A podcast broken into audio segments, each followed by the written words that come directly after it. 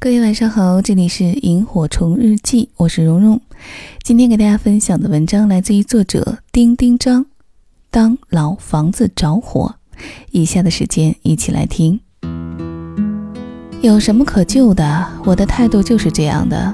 如果老房子着火的话，我是着过火的人，我是失过事的老屋，我听过房梁过火噼啪作响，我看到火舌转过旋梯烧向屋顶。我暗自窃喜，又真的疼痛，所以着火可喜可贺，怕的是中年潮湿啊。所谓的老房子，大概是指我们这些还在辛苦维持着单身且显年轻的状态。显字好伤人啊，不甘进入俗常生活，又真的年龄变大了的人吧。老房子小姐已经不小了。再谈恋爱简直是件值得放七天假庆祝的事情。当然，放七天假的风险在于你要来安排这七天到底如何度过。而老房子之所以成为老房子，大概是因为苛刻自我，在各个系统上都有管理规范，用户手册厚达数百页，不然怎么会成为老房子呢？嗯，有的门锁打不开，有的门锁打开了再也锁不上，所以老房子小姐恋爱岂止是她一个人如履薄冰，我们这些旁观者也一样，如同殷勤物业，需要时时提醒屋主说，不要那么自我呀，不要那么强硬啊，不要那么难以修复啊。这天，老房子小姐又拉响警报，她爱上了一个比自己小的台湾男孩。似乎一切都很好，可恰巧那天正逢北京的一场大雨，台湾先生就去逛七九八，留老房子小姐一人在家听雨。他心心念念的盼雨停，又计划着要跟台湾先生去吃烤鸭，路线都想好了。到下午五点，老房子小姐饥肠辘辘，她本要联系台湾先生的，但想了想，又把电话放下了。有的时候，爱起一个人来会计较，自己主动找对方，那在老房子的眼中代表着低姿态、高风险。根据他们宝贵的人生经验，主动打电话，有的时候是把脸送到别人脚底板下边等着踩，显得太过殷勤了。在这样打还是不打的焦灼里，老房子小姐度过了难忍的三十分钟，直到台湾先生的电话响起。她等了等，缓缓说了一句：“喂。”台湾先生沉吟了一下，说：“你晚上有计划吗？”老房子小姐立刻把计划收了起来，似乎立刻看穿对方已经有了新计划，而这个计划里没有他。然后他面无表情地说：“没有啊。”有一种爱叫口是心非。哦。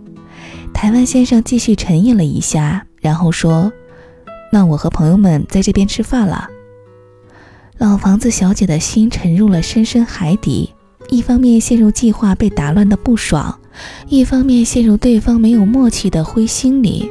她把那句“为什么不带上我”塞回胸膛，硬生生地说了一声：“好。”当然，对方没有发现什么异常，欢快地挂了电话。老房子小姐被这欢快激怒了，警报就此拉响，火焰迅速漫过老房子的屋顶，浓烟滚滚，几乎要把她呛出泪来。她打电话给我说这些话，而后判定说，我一定是又爱上了一个不够爱我的人。我突然就好哀伤，觉得过了这么久，爱这门不断被复读的功课，大家还是读不熟。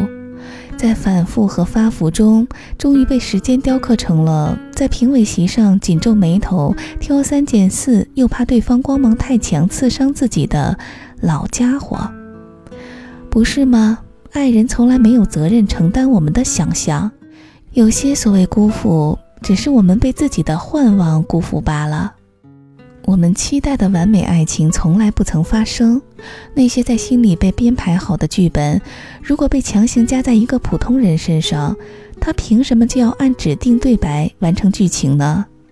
他不是一盆花，一盆草，可以被随意放置在卧室里或者阳台上，更不会像宠物，被条件反射训练出指定动作。面对另一个复杂动物，并和它建立身心关系，是件很费力气的事儿。我的另一个老房子朋友说，真想给自己做份使用说明书，以便新人介入时随时查阅。脾气、秉性、爱好、天敌、药物禁忌等等一应俱全，怒点、萌点、哭点，加粗加黑另行标注。可在茫茫人海中挑中那一人，又幻望对方处处都如自己心意，简直是一种懒惰。我们被孤独俘获，陷入孤独，又被荷尔蒙操控，不断发现，又被暂时的激情释放出爱的能力，继而被傲慢、自私击垮。老房子重演着被烧、被打扫、被重新建设的戏码，却忘了学习说出自己想要什么。最终你会发现，心有灵犀是个美丽的误会，它从不曾出现，只是有些巧合被正好需要看到这些的我们美化了。后来我把老房子小姐骂了一顿，我觉得台湾先生没有错，他真的很难判断老房子小姐是不是有计划。老房子小姐也承认了错误，而后她嘀咕说。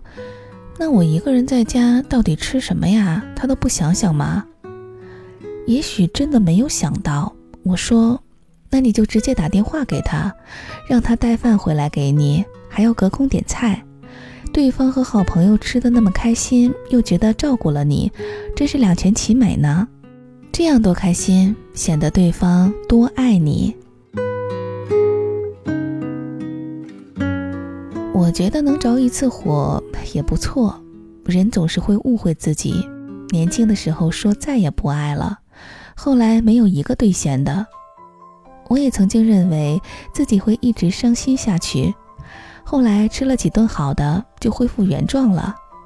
目前回头看看，对自己抵御火灾的能力打满分。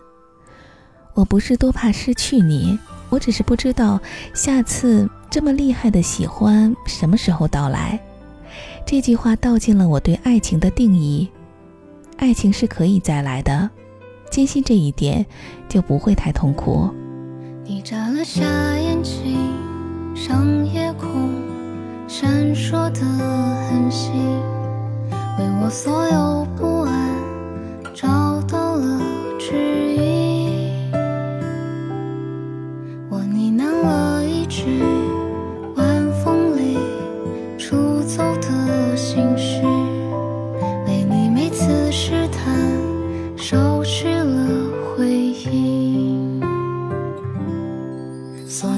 心。